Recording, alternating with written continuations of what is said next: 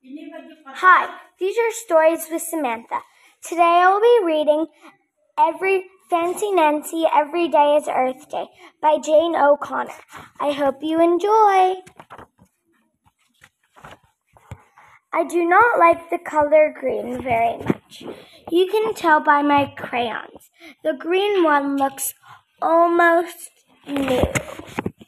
But I adore being green.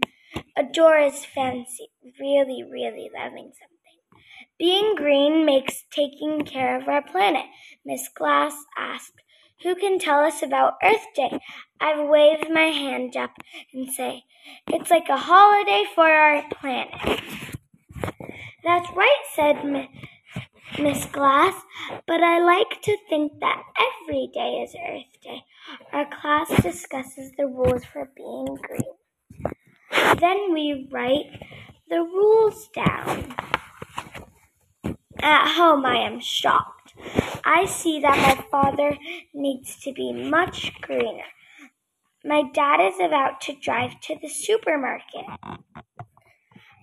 Dad, Dad, I say, the green rule is less than a mile, then bike in style.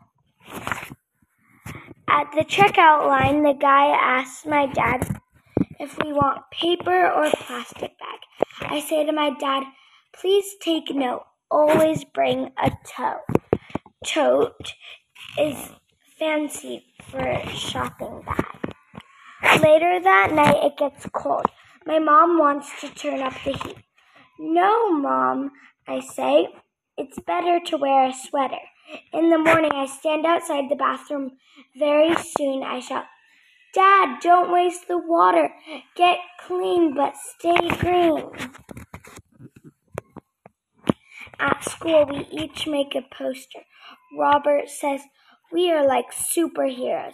We are protecting planet Earth. That night, I see that mom com- mom's computer is on. I turn it off right away. Mom says, Mom comes into the room. She sees the blank screen. Why did you do that? she asked. I tell her sh- she is wasting energy. I was writing something for work, my mom says. I just went to get my glasses. Now I lost everything I wrote. And I have to start all over. She is very irritated. But how am I supposed to know?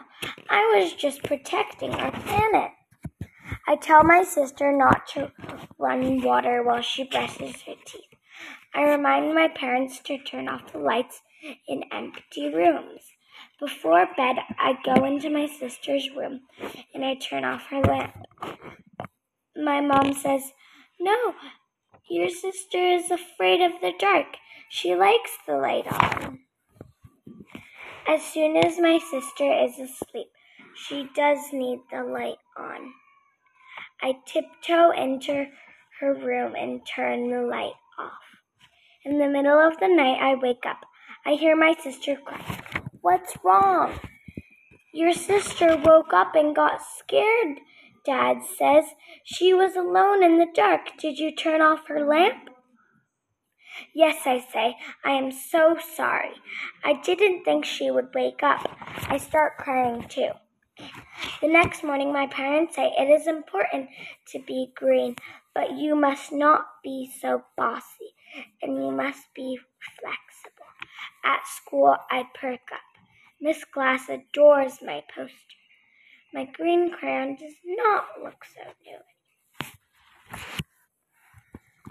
My family really is greener now. Tonight at dinner, we use candles, not white light bulbs.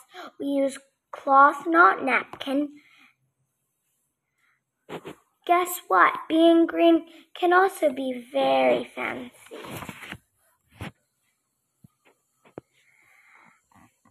The end. Thanks for listening to Samantha's stories. I hope you enjoyed this book. Bye.